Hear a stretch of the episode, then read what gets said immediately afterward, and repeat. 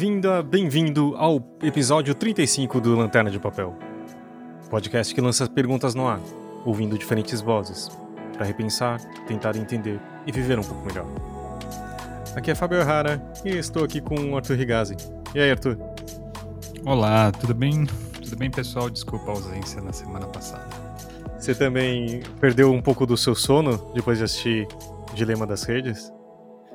Olha, para ser sincero, é, não, porque nada do que foi falado assim eu já não meio que sabia.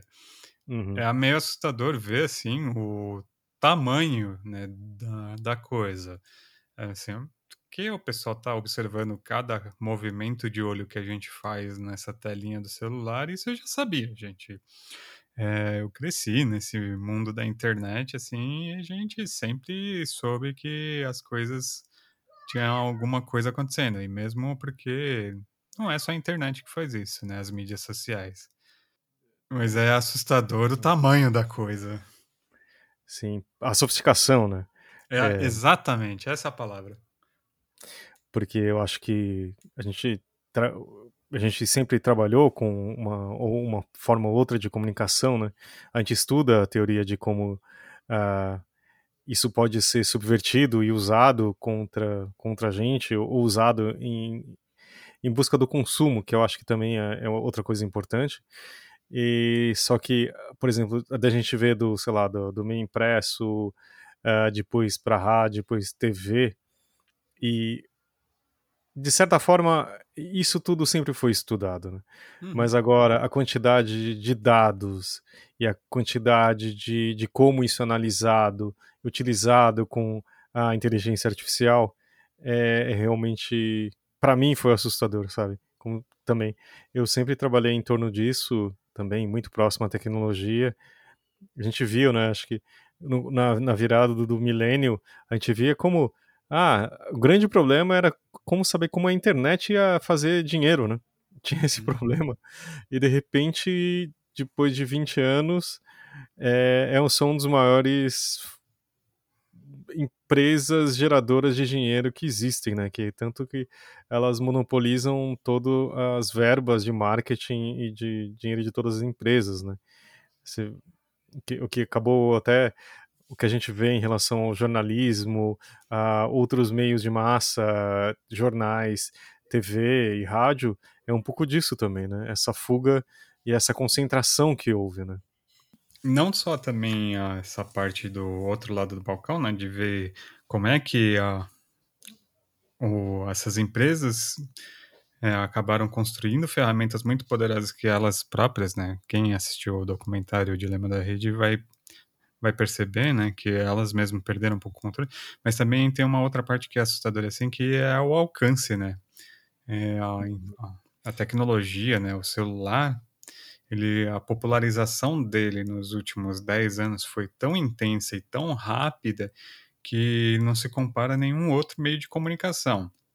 O uhum. processo em si que eles apresentam no documentário, eu acho que é muito similar ao que aconteceu com com a mídia impressa no início, né, com os jornais, os livros, com o rádio, quando o rádio surge, com a TV, a mesma coisa meio que acontece também nessas fases de o começo que ninguém sabe direito o que vai ser, o momento que tem uma exploração selvagem da coisa, daí tem um momento de meio que regulamentação, de que as coisas meio que dão uma estabilizada. Só que assim, o alcance do celular é surreal, né? Porque quando o jornal, a mídia impressa surgiu, a maior parte da população era analfabeta.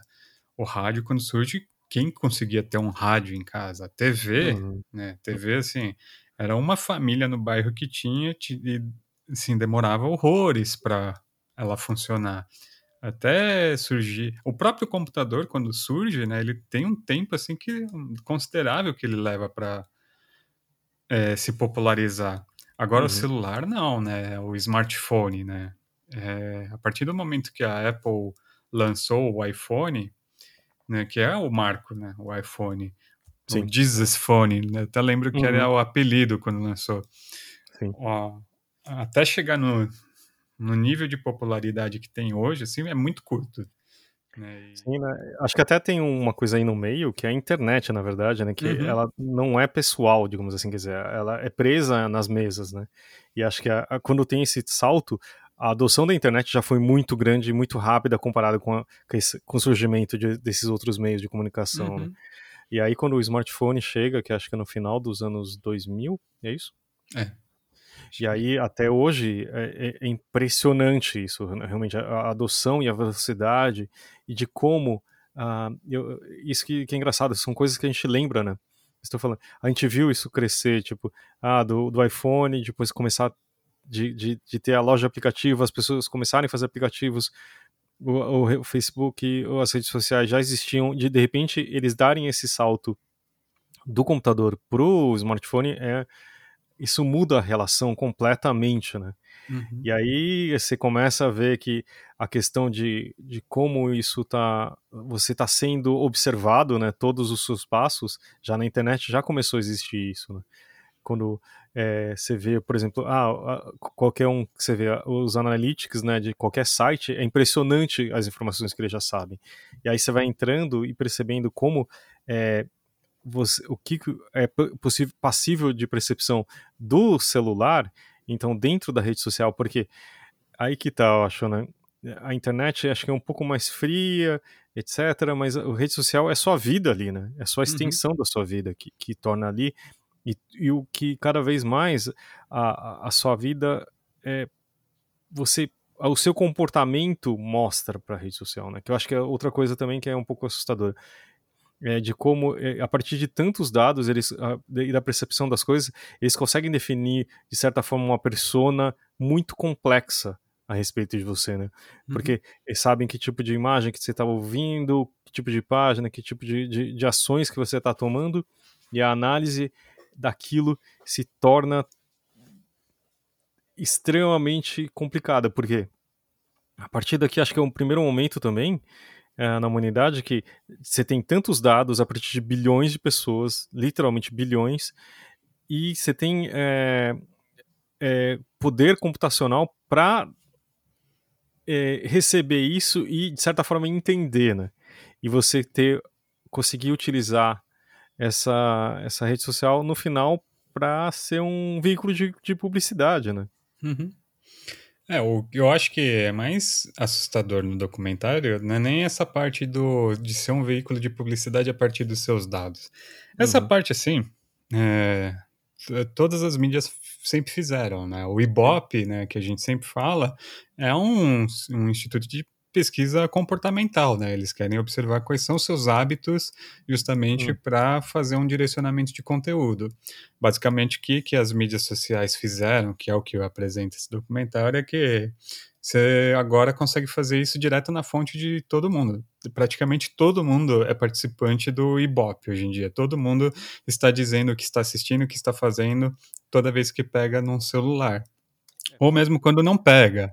É, porque era uma amostragem, né, agora é é número real, é 1 pra 1, né. É, e e mesmo, eh, o as mídias antigas, eles faziam uma tentativa de mudança de comportamento através justamente dos anúncios, essas coisas.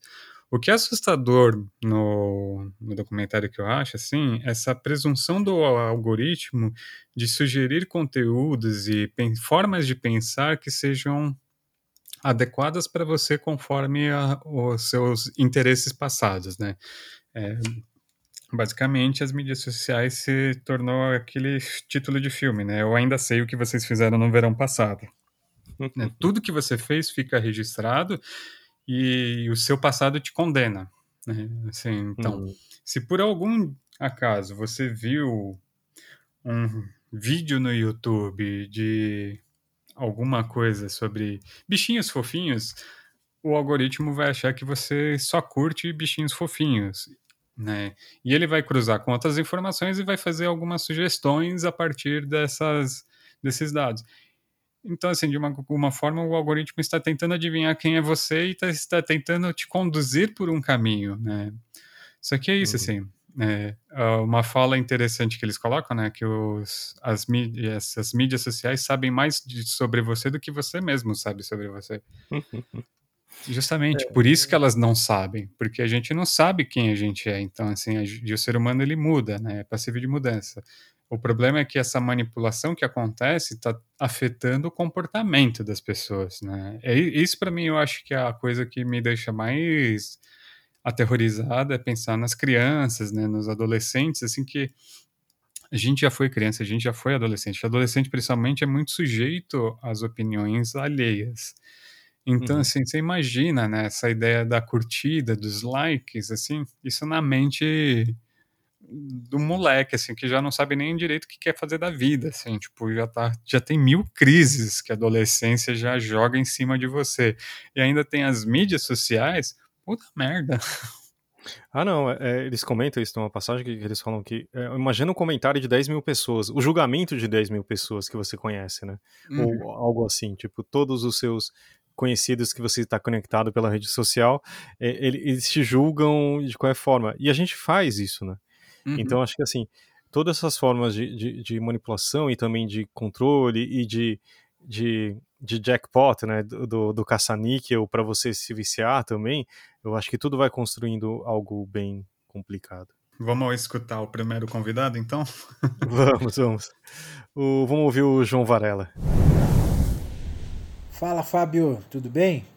É, em primeiro lugar, obrigado pelo convite, participar do podcast.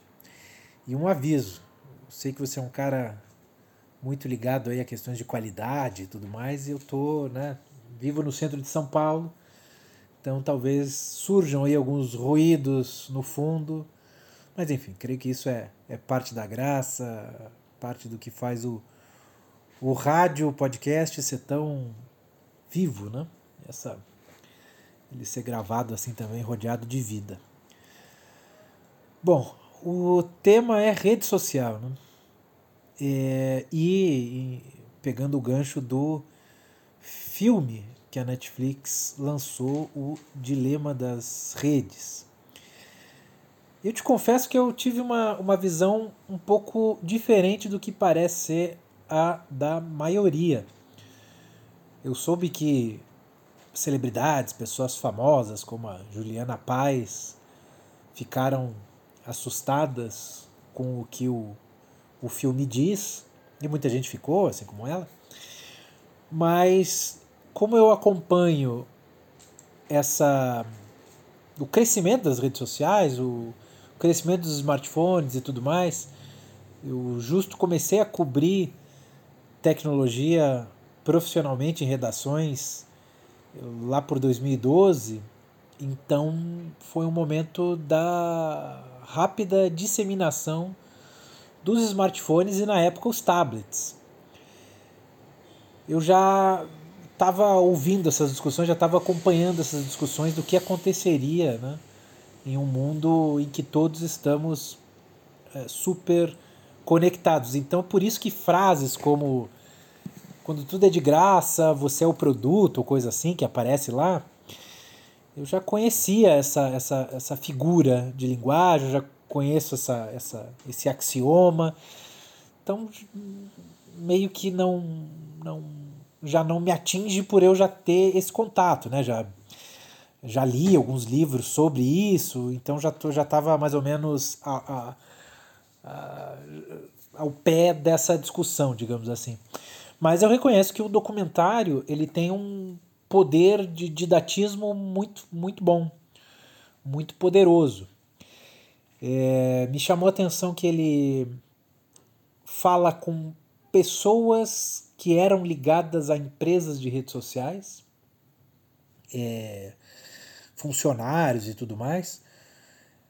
Só que eles são apresentados e eles talvez gerem um impacto nas pessoas como ah, são os caras que criaram um monstro e tal. E num, numa certa medida isso é correto de se dizer. Só que empresas como Google, Facebook, Amazon, Microsoft e Apple têm milhares de funcionários, são milhares de pessoas. É, esses projetos como a criação do botão de like certamente passou por muita gente. Né? É, por mais que a pessoa lá entrevistada, nem me lembro o nome do, do, do do entrevistado, mas é, por mais que ele tenha feito uma contribuição ou outra, tudo é, é, é, desses processos que passam a não ter uma, uma autoria muito definida. É, e chama a atenção também que é muito centrado nessas figuras e pouco se pede para especialistas teóricos, pessoas que estudam isso falar no documentário. Né? Ele é muito centrada num, num personagem que abriu, parece que uma espécie de consultoria uh, vinculada ao tema de não vamos enlouquecer as pessoas com as redes sociais, não vamos enlouquecer elas mais ainda. Né?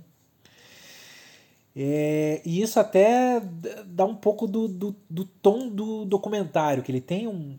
Ele parece ser muito conivente com as visões dessa pessoa. E isso me faz lembrar, me faz é, traçar um paralelo com os documentários de música que têm surgido por aí, como por exemplo da Taylor Swift, o do DJ Aoki, o do Mark eh, Ronson, enfim, é, são documentários que claramente os artistas dominam a mensagem que está sendo passada. É uma mensagem que foi pensada, foi considerada, foi estudada, é estratégica. Né? E esse documentário me dá essa impressão que tem um, tem um controle muito fino desse dessa pessoa que também trabalhou lá e tudo mais, nessas grandes empresas, e hoje meio que faz o, o papel do, do arrependido, né? É, e eu saí do documentário é, com uma visão um pouco positiva do futuro. Olha só, que coisa um pouco estranha de se dizer, né? Mas, de novo, deixa eu fazer uma consideração. Tem documentários muito mais pesados sobre esse tema, como, por exemplo, Terms and Conditions May Apply, ou aquele documentário da própria Netflix sobre a Cambridge Analytica, ele, ele é um pouco, um pouco mais pesado que o, que o Dilema das Redes. Uh, tem livros como Vertigem Digital, do Andrew Keane, que é, que é mais é, assintoso. Né?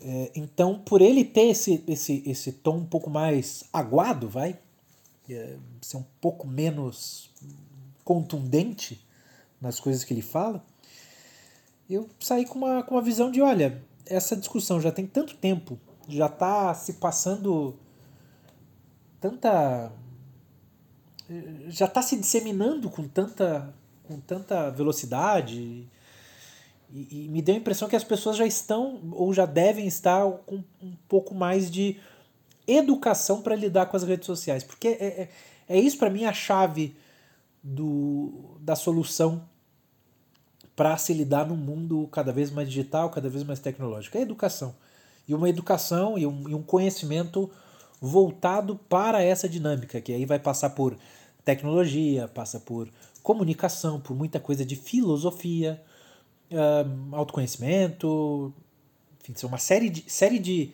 esferas de sabedorias que temos de fazer a justa posição, fazer aí o cotejo, pegar um pouquinho de lá, um pouquinho de cá, para aprender a lidar com esse mundo uh, de redes sociais, um mundo em que essas empresas grandes, que têm valor de mercado na casa do trilhão de dólares, essas empresas são mais ou menos como se fosse o Estado, a figura do governo, dentro do ambiente da web, dentro do ambiente da, da internet. Né?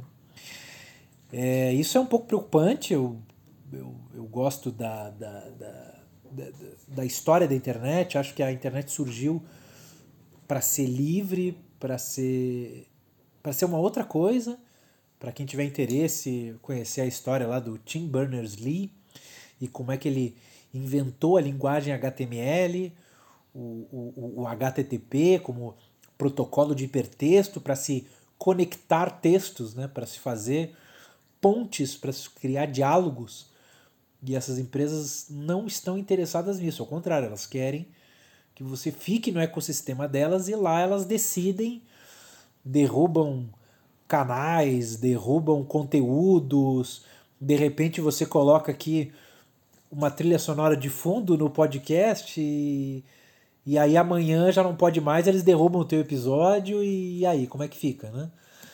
Se você depende do podcast para tirar o seu sustento, para sei lá, para patrocínio, por apoio de, de ouvintes, de repente talvez uma das plataformas te derruba. E aí, como é que fica, né? E eles nem, nem, nem justificam muito, nem perdem muito tempo uh, falando do porquê que eles estão te derrubando. Simplesmente dizem, olha, você infringiu uma regra, não dizem qual regra e tchau, um abraço. Então, eu acho que essas empresas ganharam uma importância tão grande que elas elas estão virando uma espécie de governo, elas, elas são até um, um caminho do, do, no espectro político da, da, da coisa um pouco mais liberais, né? é, um, é, um, é um caminho mais liberal de empresa cumprindo o papel que seria do Estado. Né? Então, então fica, ficam essas dúvidas, essas pontas soltas que eu não sei é, como é que serão resolvidas, mas terão de ser resolvidas de alguma forma. Né? É, eu, como, como, como jornalista, né? E como pessoa que pensa comunicação e penso o videogame, né? Uh, também. Eu, eu, jogo videogame há muito tempo, escrevo sobre videogame. É, até no, no, no, no, lançamento do meu livro, do Videogame Evolução da Arte, eu fiz uma fala dizendo que fake news é videogame. A tese, né? a, a chamada era essa. E por quê? Porque a fake news ela explora como se fosse um, um jogo de videogame, né? Quando você tem uma vantagem, tem uma arma mais forte, um personagem mais forte, um, um carro que corre mais que os outros ali, de repente por um erro, ou um, ou um glitch, né? ou um desbalanceamento. Uh, me parece que empresas como a Cambridge Analytica exploraram essa falha no sistema para influenciar a democracia. Né? Usaram de uma brecha no que a gente entende por regras de boa comunicação para ganhar, né? para vencer. Uma atitude parecida até com a de jogadores de videogame no final das contas. Né? Então, como eu, eu, eu consigo ter essa, essa, essa visão, eu consigo não. De vez em quando também, né? Eu também sou humano, né? Mas eu, eu consigo ver as notificações, a sedução do, do númerozinho em vermelho que fica ali e dizendo, né, e, e massageando seu ego, a pontuação dos likes, a pontuação da de quantos seguidores você tem. Isso para mim é score de videogame também. Claro, com uma questão social no meio, tem, tem outras camadas. Mas em essência é, é, é, é um placar e eu evito consumir muito, evito entrar nessa roda de, de, de nesse deslumbramento. Né? E a minha profilaxia para isso é evitar acompanhar notícias durante o dia. Eu leio notícias basicamente uma vez ao dia. É, quando pela manhã eu leio eu leio jornais impressos, né? Na verdade, dois jornais impressos e um e um aplicativo eh, de um jornal que me leva à versão PDF praticamente do jornal. Então eu tenho esse momento do dia para acompanhar né? É, o que, que aconteceu, para me, me inteirar do debate público e depois eu meio que é, evito, evito entrar na, na tentação de comentar algo, de, de colocar muito sentimento nas colocações que posso fazer nas redes sociais. Apesar de muitas vezes ser difícil de, de evitar, mas é, é, é, o que eu tento fazer. Eu acho que o, o, o, o discurso, a postura muito. Eu, eu vou dizer de, com muito sentimento, né? Às vezes é geralmente sentimento ruim, vai. De muito ódio, de que absurdo, e de querer reagir, de querer é, é, o que, é o que fomenta esse, esse cenário que a gente tem hoje de rede social em que está todo mundo ficando muito estressado, né? muito, muito nervoso. É, eu ouvi agora, pela primeira vez, é, algumas semanas, eu ouvi uma expressão chamada FOPO. FOPO é, é irmão, é, é irmã, o irmão mais jovem aí do FOMO. O FOMO era o Fear of Missing Out, né? o medo de perder alguma coisa. E o FOPO é o Fear of Other People's Opinion, o medo da opinião das outras pessoas. Né?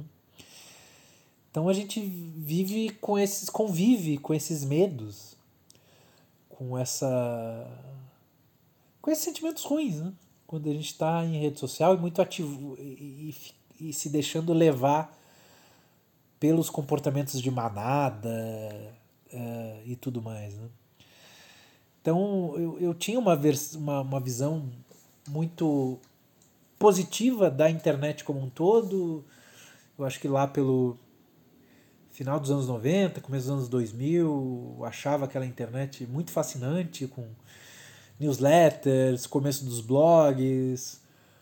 Parecia eh, que viveríamos um mundo de informação livre, muito legal, muito muito seria muito bonito, né, de conhecimento humano. Acho que um o, o legado desse período aí, o grande legado desse período é a Wikipédia, que eu ainda considero um, um site maravilhoso, tem defeitos, claro que tem defeitos, mas eu sinto que a Wikipédia é um, uma construção coletiva humana belíssima, belíssima.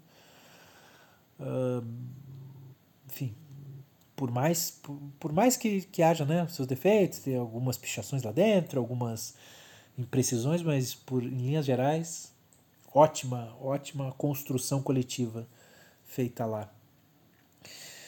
É, só que né, a coisa mudou e de repente essas empresas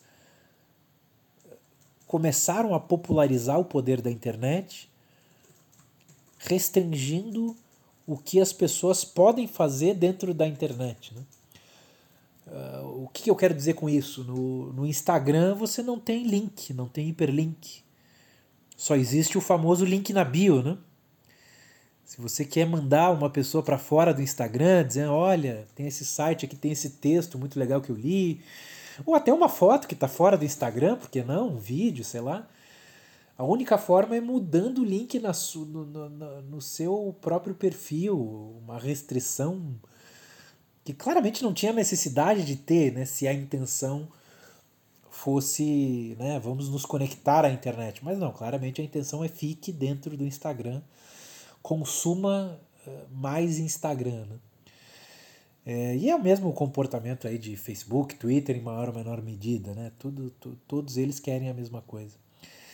Então eu lamento que não haja, mas que a internet tenha perdido essa expressividade, tenha perdido possibilidades, possibilidades até de design, é, web design, que antes tínhamos muito mais fácil e que hoje você tem que lutar e, ou adaptar os templates que essas redes sociais nos dão para a gente se expressar.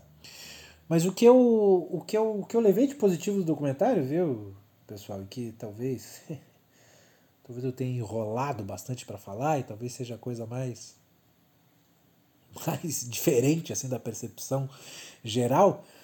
Tem um momento do documentário em que eles falam assim: ah, os Estados Unidos tinham três grandes redes de televisão e que eram um, um, praticamente um, um cartel. E, e, e, no começo as pessoas ficavam muito deslumbradas com a televisão. Né? Elas não entendiam direito o que era publicidade, o que era da própria TV, o que, que podia, o que, que não podia. Ninguém sabia o que era um spot publicitário até hoje, né? Ninguém entende direito essa linguagem do jargão é, publicitário.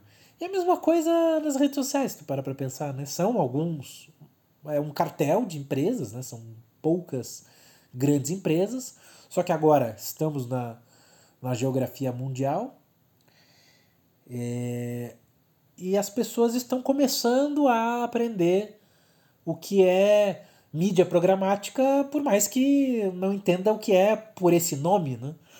Mas se eu falar em publicidade do Google, que aparece ali que você visita um site, de repente aparece a publicidade de coisas que você andou escrevendo, andou pesquisando, as pessoas mais ou menos já entendem, já conseguem separar, já, já, já, já, já houve uma, na última década, uma espécie de educação para as pessoas, as pessoas estão aprendendo de maneira informal a lidar com, com as redes sociais.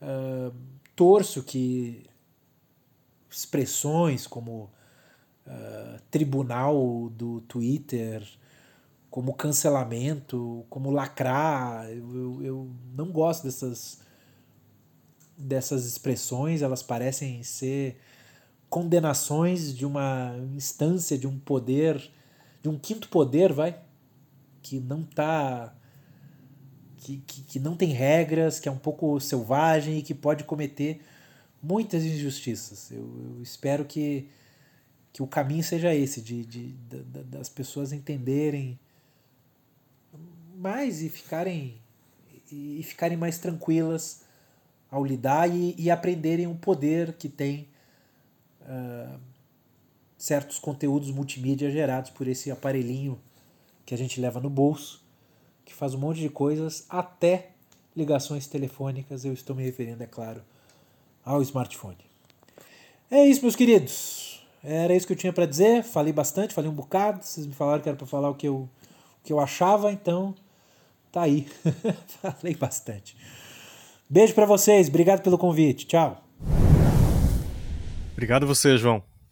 Acho que também vale ter uma, uma posição até otimista, né?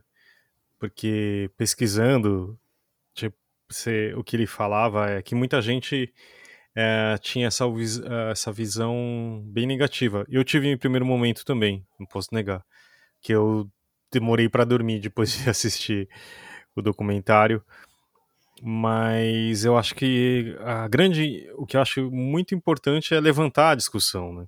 Eu acho que uhum. uh, a gente está falando, o, João é editor, ele é a formação de jornalista, então, assim, claro que como, como a gente também tem um pouco do, do, olhar por trás da cortina, né? Mas eu acho que é importante isso, saber que, que tem a, o que acontece, né? E, e de toda essa complexidade e sofisticação. Eu acho que realmente a gente vê é, é um crescendo, né? Da, como a gente está falando dos meios tal, e, e, a, e a rede social é o máximo dessa sofisticação. É, eu acho que eu concordo com tudo que o João disse, né? Tanto é que, né, assim como ele, também não fiquei tão surpreso com e também não tirou o meu sono, assim, essa coisa desse documentário, porque boa parte das coisas a gente, eu já sabia. Assim, assim, você vai, ao longo das coisas vão construindo, meio que você já vai percebendo. É, eu só acho que, assim, tem é importante a gente manter um otimismo e também assim relativizar o impacto né, dessas mídias sociais que de fato assim elas eh, as pessoas dão mais importância para elas do que de fato elas merecem né? Mas a gente não pode negar, por exemplo, que os impactos que as mídias estão tendo nesse momento selvagem, a gente está vivendo um momento mais selvagem das mídias sociais, que não tem regulamentação nenhuma, os governos, né, os órgãos oficiais estão tentando entender e o próprio mercado ainda não olhou para si mesmo e falou: opa, se a gente continuar desse jeito, a coisa vai dar ruim. Uhum. É, provavelmente vai chegar esse momento, como chegou esse momento para tudo, né? Se pensar, livro tem um, uma certa autorregulamentação, os jornais têm um código de ética, a TV tem, a propaganda tem, né?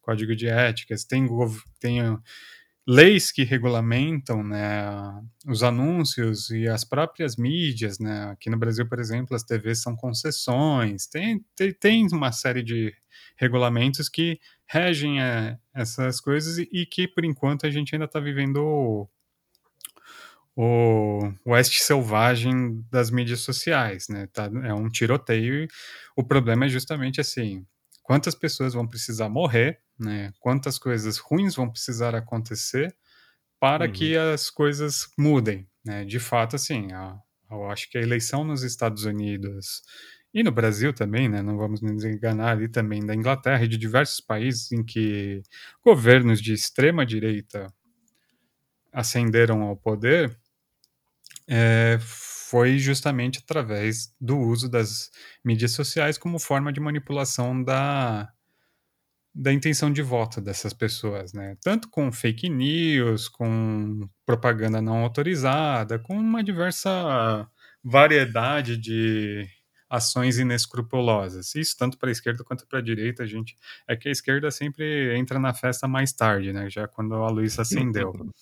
Mas uhum. é o problema é assim, é o, os danos que isso causa, né? Até lá, né? Assim, o Bolsonaro foi eleito aqui no país e literalmente a gente tem o Pantanal e a Amazônia queimando.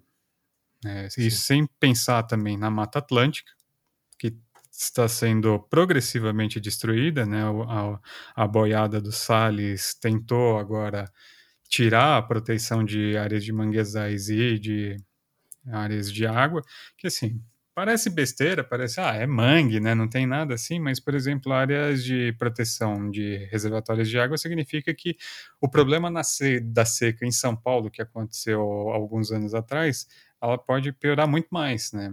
Justamente os nossos reservatórios secaram não foi porque aumentou o consumo de água ou porque não choveu o suficiente.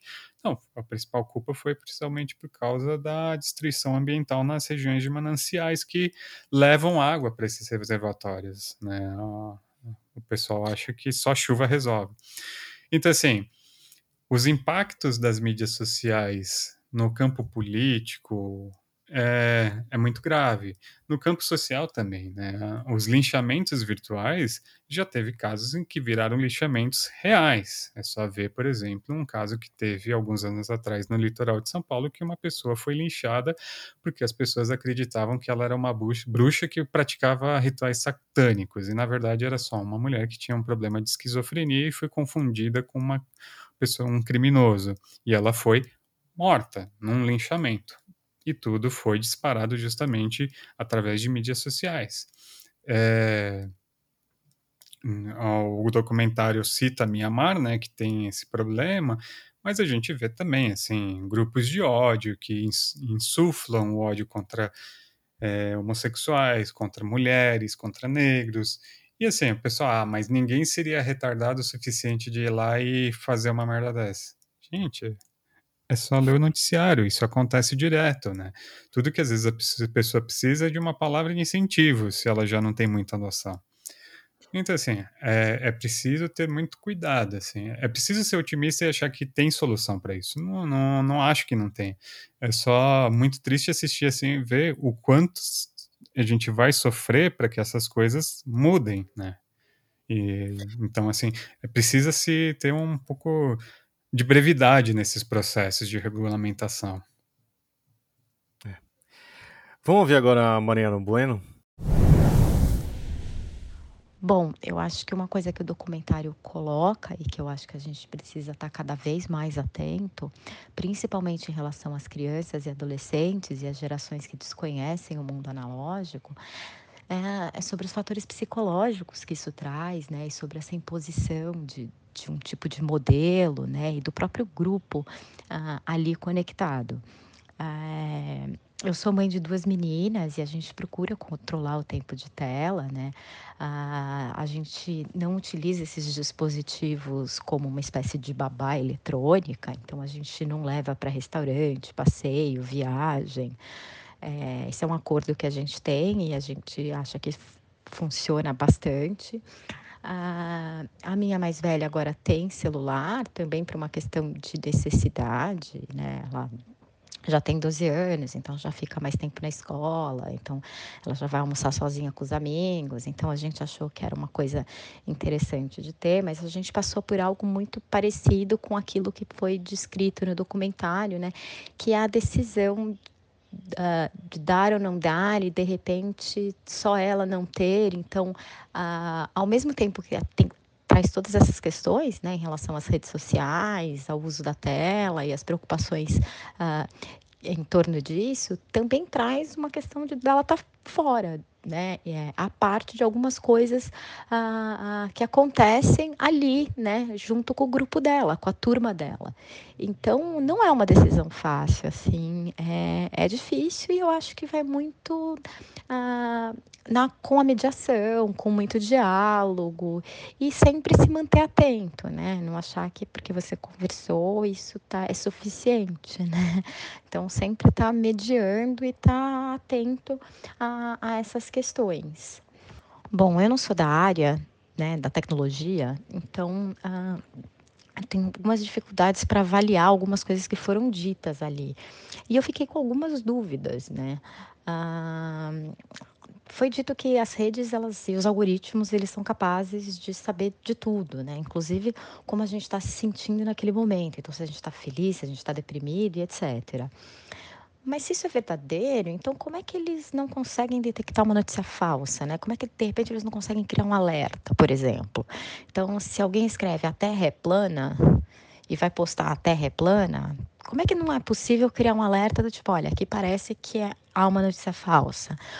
Ou se você é se eles são capazes de detectar esses sentimentos, como é que você não é capaz de detectar robô, né? Porque quando a criação do robô, para você manter esse robô vivo e não mostrar que ele é um robô, é difícil, né? Então, uh, eu fiquei com algumas dúvidas assim, se, se de fato isso não é possível, né? E fiquei com a impressão de que, na verdade, não há interesse para que uh, tenha trabalho e pesquisa e desenvolvimento nesse sentido, né?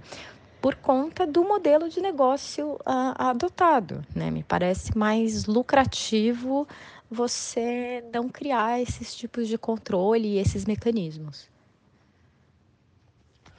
A outra ideia que o documentário aborda e que eu acho que vem sendo bastante debatida aí nas redes sociais e nos jornais e tudo mais ah, e aí aqui eu vou usar uma expressão das redes sociais, né, que é a ideia é que uh, postei e saí correndo, porque eu vou falar uma coisa aqui que eu tenho pensado cada vez mais, né? Então, o documentário aborda a, a, a polarização, né, a ideia de polarização como sinônimo de algo ruim. E eu não sei se isso necessariamente é verdadeiro. Eu venho pensando cada vez mais no assunto, ah, porque eu acho que existem alguns momentos na história né, em que a sociedade esteve polarizada e que a gente teve avanços importantes por conta dessa polarização, né? Como o movimento civil nos Estados Unidos, né, as sufragistas. Então, a gente tem momentos na história em que a sociedade está bastante polarizada e que existem algumas pautas que fazem com que a sociedade fique polarizada. Mas esses avanços, eles vêm também por conta uh, dessa polarização, né? Por conta da luta dessas pessoas, né? Que trazem essa polarização, que geram essa polarização. Eu acho que a questão é que agora as redes sociais, elas possibilitam a proliferação do, uh, de mentiras, de fake news, numa escala jamais vista, né?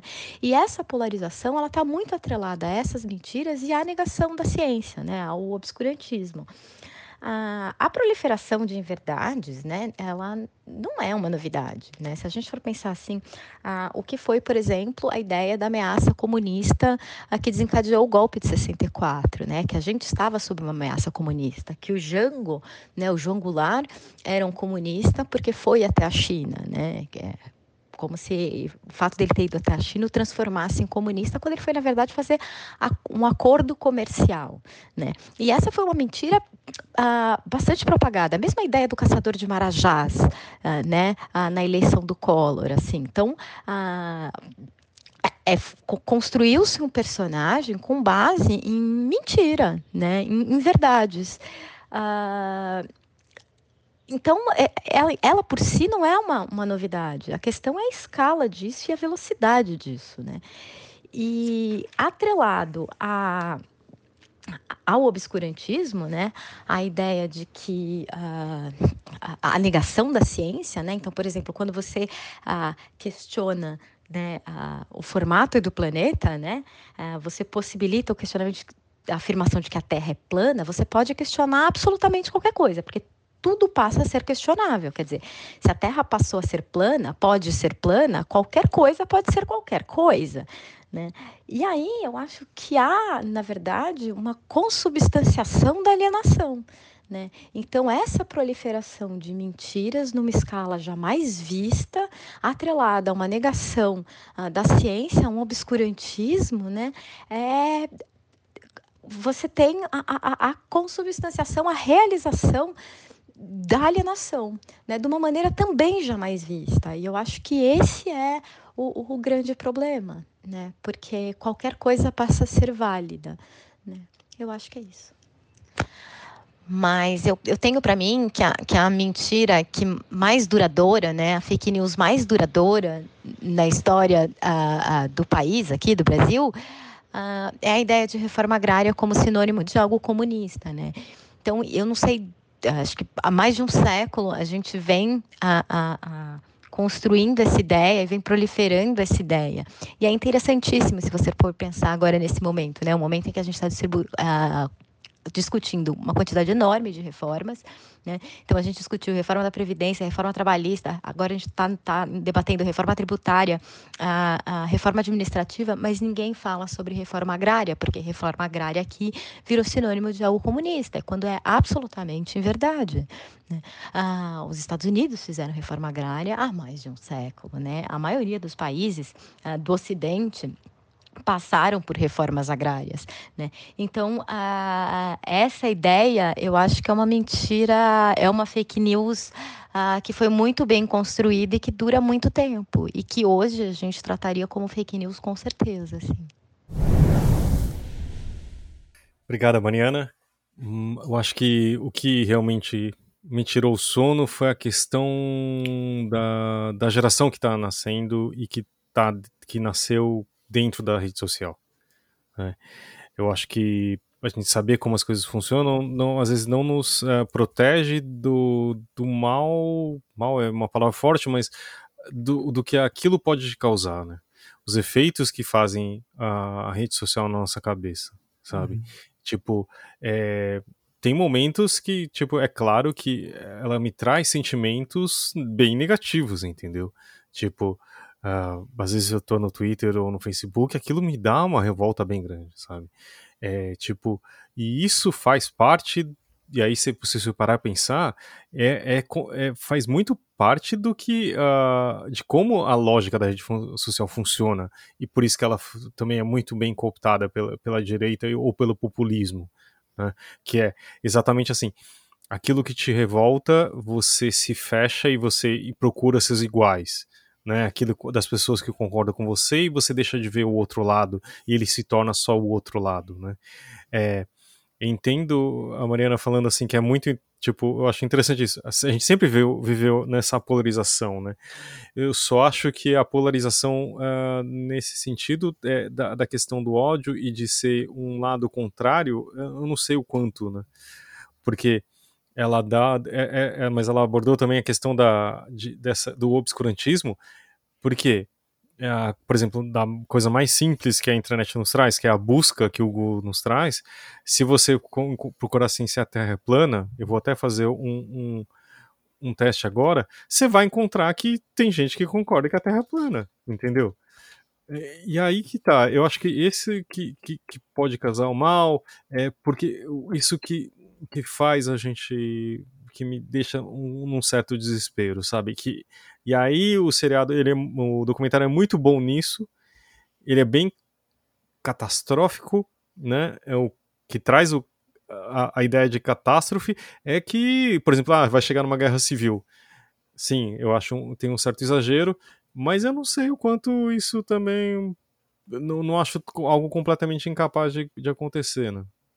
É só ver o que está acontecendo nos Estados Unidos atualmente, né?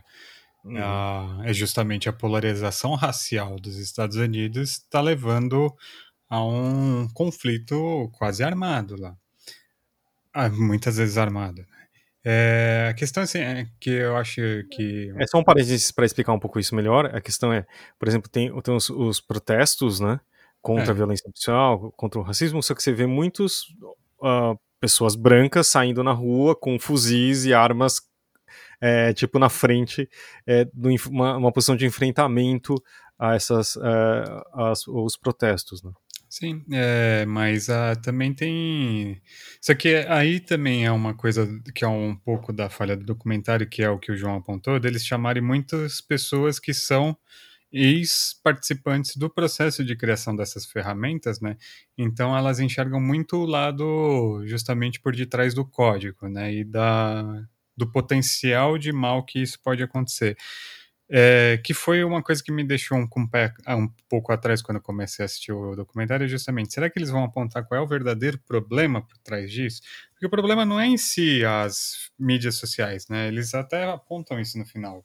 Elas estão seguindo, na verdade, é, uma orientação que atende um mercado financeiro, uhum. ao capital, que de uma forma faz girar esse negócio e que é, que é o que é o combustível dos algoritmos de mostrar esses conteúdos e criar justamente essas ferramentas que podem ser pervertidas para um uso muito ruim, né?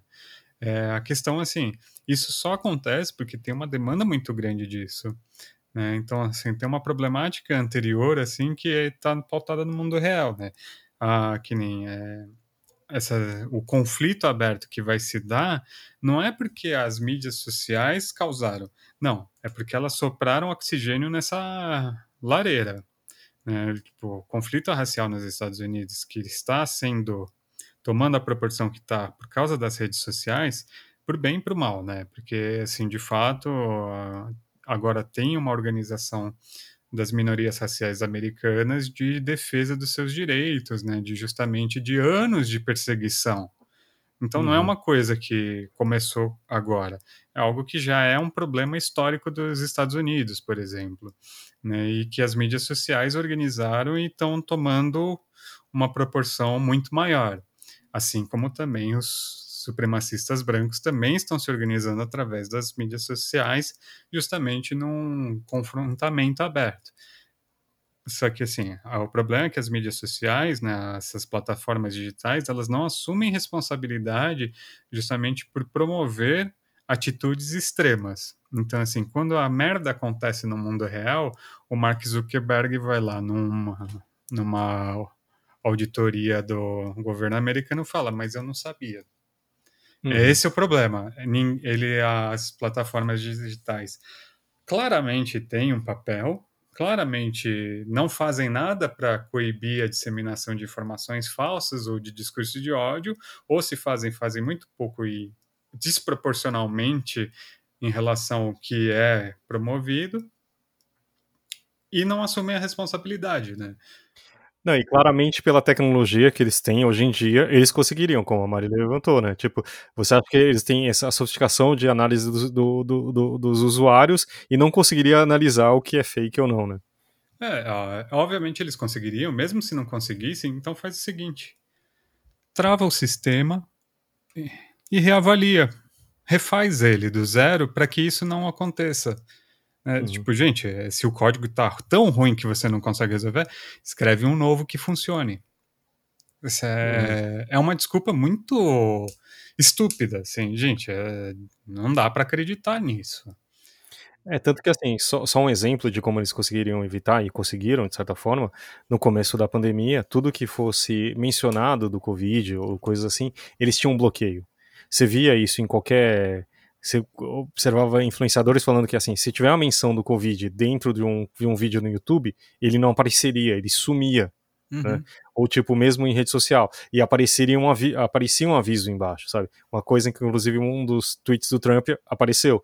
Entendeu? Então tem formas, né? Ele, é, é questão de, de, de querer, digamos assim, né? Porque, como você falou, não atende a a necessidade ou a vontade, ou, ou na verdade, uh, o que direciona eles, que né, a gente sabe que, que movimenta é a grana. Né? É.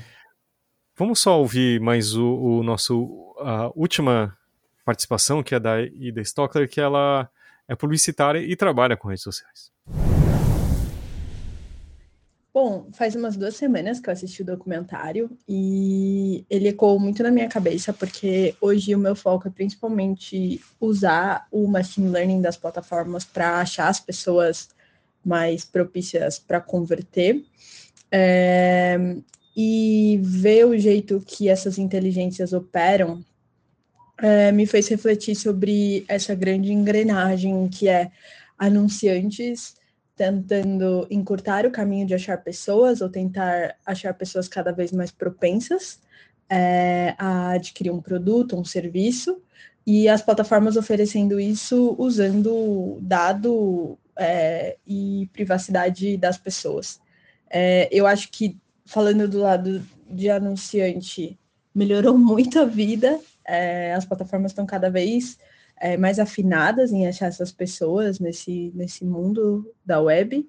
É, mas do, como consumidor eu fico me questionando até que ponto a gente não está vendendo a nossa vida para para ser impactado por um anúncio, sabe? Tipo, essas ansiedades que a gente tem, essas questões de o que eu fiquei pensando muito e que me deixou bem cocada assistindo o, o documentário foi que a publicidade existe dessa vontade de gerar demanda e estimular o consumo, né?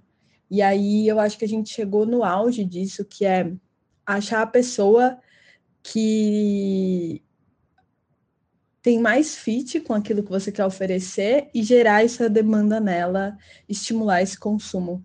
E aí eu acho que todo o estímulo que é feito de uma maneira agressiva do jeito que a gente tem visto, é, pelo, pela quantidade de tempo que a gente passa no celular, ou por quanto tempo a gente fica nas redes sociais, é, esse estímulo ele fica com a gente de uma maneira muito diferente da, da TV, sabe? É, e aí uma coisa que eu pensei também foi muito como a TV era uma coisa macro. Então, como você não sabia quem você estava impactando, você vinha com uma proposta mais abrangente e aí você era impactado por aquilo no momento que você estava assistindo. Se você não estava assistindo, você não era impactado. Se você não te interessava, você mudava de canal. Era muito mais, mais orgânico, né?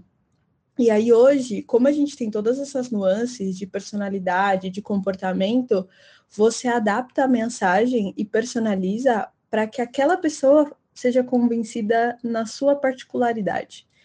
E, e aí eu acho que isso também me assusta, porque ela vai cada pessoa vai receber um tipo de comunicação é, vindo da mesma marca ou enfim e vai bater diferente para ela, entendeu? É, são, é, eu acho que a gente conseguiu, como publicidade, como mercado publicitário, pegar os estímulos e separar em clusters e atingir as pessoas que mais estão propensas a reagir àquele estímulo específico. E aí, quando você pensa que isso é você tentando inferir é, algum comportamento em alguém, usando dado, usando tipo, né, personalidade, comportamento, conversa, é uma linha que a gente cruza muito complicada, assim. É, eu acho que cada vez mais a gente está mais apurado, então isso é legal, até onde a gente chegou como tecnologia, como mercado, é, vindo de um mercado na TV que você não sabia quantas pessoas convertiam, né? Tipo, você tinha a menor noção de quem comprava seu produto. Assim, dava para ter uma noção, mas era pouco exata, né? É, e agora a gente sabe exatamente quem clicou e aonde parou e o que viu e se voltou, e aí eu pago um pouco mais caro se a pessoa já viu, é, e aí eu pago um pouco mais caro se é muito segmentado, e aí se eu quero falar com mais gente eu pago mais barato. Então é toda uma lógica extremamente é, é intensa e feroz em cima de pessoas. E aí é, o mercado publicitário sempre foi muito agressivo, mas eu acho que a gente chegou no auge, assim, que é, é, muitas marcas competindo pelas mesmas pessoas. No fim, as pessoas são finitas. A gente tem 200 milhões de brasileiros. Então, quantas vezes eu vou falar com o mesmo brasileiro, eu como uma marca? Quantas vezes os meus concorrentes vão falar com o mesmo brasileiro? E todos esses estímulos, porque é, é meio você tentando pescar um peixe num lago gigantesco, né? Então, é, eu fiquei pensando muito sobre isso, assim, no quanto que a gente usa esse hack de esse hack psicológico para estimular, estimular, estimular, estimular, estimular, estimular, estimular, mais do que as próprias redes já fazem, né? Porque eu acho que existe o estímulo do próprio conteúdo, então de você acompanhar a notícia, de você acompanhar seus amigos, de você acompanhar o seu paquerinha e tudo mais, é, e aí várias coisas que sugerem em você, mas o quanto você não ser impactado por tantos ads ou por tantos posts patrocinados, que é uma vertente desse mercado também, você vê pessoas que você admira, que você gosta, que fazem parte da sua história, tipo, seja através da arte ou sei lá, é, falando de uma marca, falando de um produto. Então você condiciona muito toda a sua a sua experiência a isso, né? A, ao capitalismo, ao consumo. E, e aí você, você nem percebe, mas você está sendo estimulado o tempo todo a manter a máquina girando. E eu também fiquei pensando muito sobre o fato é, da questão da regulação e do, e, e, do algoritmo não saber a verdade, né? Da questão das bolhas, do quanto que a gente cria isso e tudo mais, é, do quanto que a gente está criando cada vez conversas mais fechadas e pessoas que concordam falando com pessoas que concordam umas com as outras.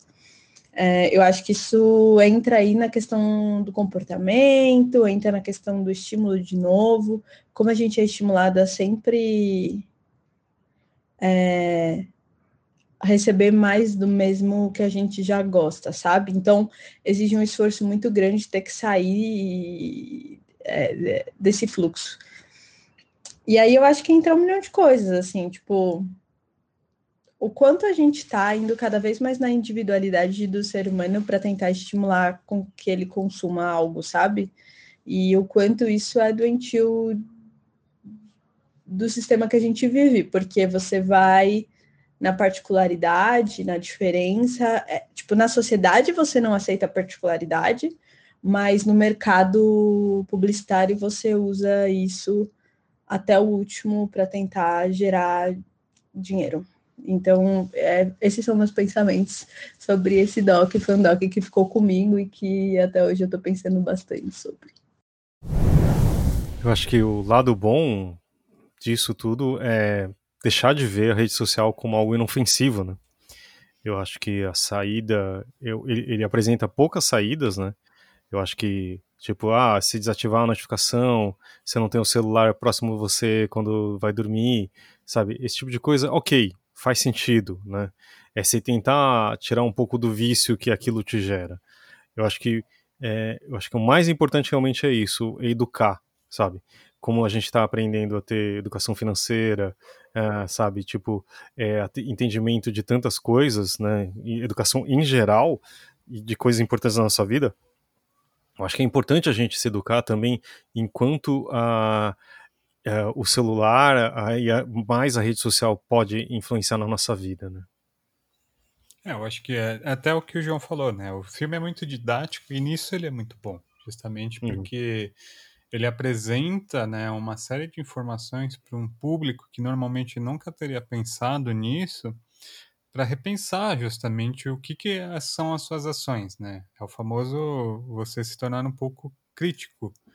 Uhum. É, e eu acho que a solução, tanto para fake news, quanto para os discursos de ódio, quanto para as mídias sociais e para tudo nesse mundo, é você ser crítico, né? Você tem um objeto, você não simplesmente só reproduzir uma ação, só ficar lá assim, mas pensar, o que é isso, né?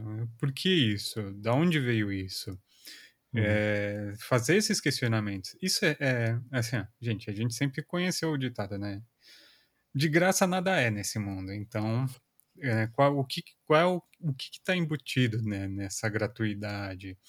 Né? E também, sim, é, e o documentário também aponta isso, né? Perceber que tem qualidades muito boas, não é necessariamente vamos fazer uma pilha com os nossos celulares e queimá-los. Não, primeiro porque isso é ruim para o meio ambiente, porque tem vazamento de produtos tóxicos das baterias, é, mas também assim porque, de fato, hoje em dia sim, eu posso ver meus pais que estão em outro estado aqui no Brasil pelo uhum. vídeo e conversar com eles. Isso assim, a há 10 anos atrás, assim, literalmente andar na rua falando por vídeo com os meus pais era algo, assim, há 10 anos era muito difícil. Há 20 anos atrás era quase, assim, talvez aconteça. Há 30 anos atrás. 30 anos atrás era literalmente ficção científica. A ideia de você falar pelo telefone andando, gente, assim, era um negócio uau! Eram os Jetsons, né? Eram os Jetsons, quase, assim. Ou aqueles carros do Miami Vice, né? Com aquele telefone que era quase do tamanho de um, uma maleta. Uma caixa, de, uma caixa de sapato. Né? É uma caixa de sapato. Então, assim, é, é, tem coisas muito boas, né? A Wikipédia, por exemplo, né? Não só a Wikipédia, mas justamente assim, literalmente você consegue ah, visitar o acervo de todos os museus do mundo, praticamente, uhum. digitalizados em alta resolução. Assim, em um clique você consegue ver uma tela que está a quilômetros de distância de você.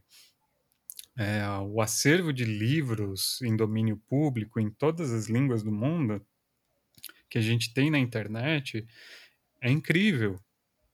Né? Uhum. O e-book mesmo, né? a ideia de que você pode comprar um livro recém-lançado no Japão e ler automaticamente na data do lançamento é algo assim que se você pensasse há 20 anos atrás, assim, era quase impossível, né? Essa possibilidade da gente se informar com a internet é algo muito impressionante. Então a gente tem que ter critérios assim para dizer, tem coisas que são muito boas, mas assim como na vida, né? Tipo, gente, tem muita coisa ruim no mundo. Então, assim, você não pode, a gente tem que se aproximar da, da, das mídias sociais, da internet como um todo, justamente como a gente se aproxima da vida, com cautela, né? Vamos pensar um pouco, vamos conversar, vamos discutir, e não substituir a, as nossas relações pelas mídias sociais, o que é um, um ponto que eles apontam que é muito problemático, justamente. Eu acho que tem, assim, uma coisa que a gente precisa se preocupar, que é justamente como a, o celular ele afeta a formação das crianças, porque é algo muito inédito. Não existe é, estudos o suficiente ainda sobre esse impacto comportamental é, mesmo dentro do processo pedagógico, do processo fisiológico, né, como isso afeta é, a formação dessa da psique ou de todas as outras relações do das crianças. Então a gente precisa ir com mais calma, estimular justamente a vida real, né? Ainda evitar a tela. Isso, assim, gente, quem está falando é um cara que joga videogame desde os seis anos de idade. Então, assim, eu não falo isso é, sem pensar, assim, eu, eu, vejo que tem muitos benefícios isso aqui. É, vamos com calma, né? Eu, eu, tenho, acho que duas coisas só para já entrando no, no, na parte final do programa, né? Eu acho que, assim, é importante, é, uma analogia muito besta, mas que talvez faça sentido, por exemplo, ah, eu gosto de uma cerveja, sabe? Só que eu tenho que tomar cuidado com aquilo que me faz, né? Tipo, hum. em termos de excesso, de como eu, eu consumo isso.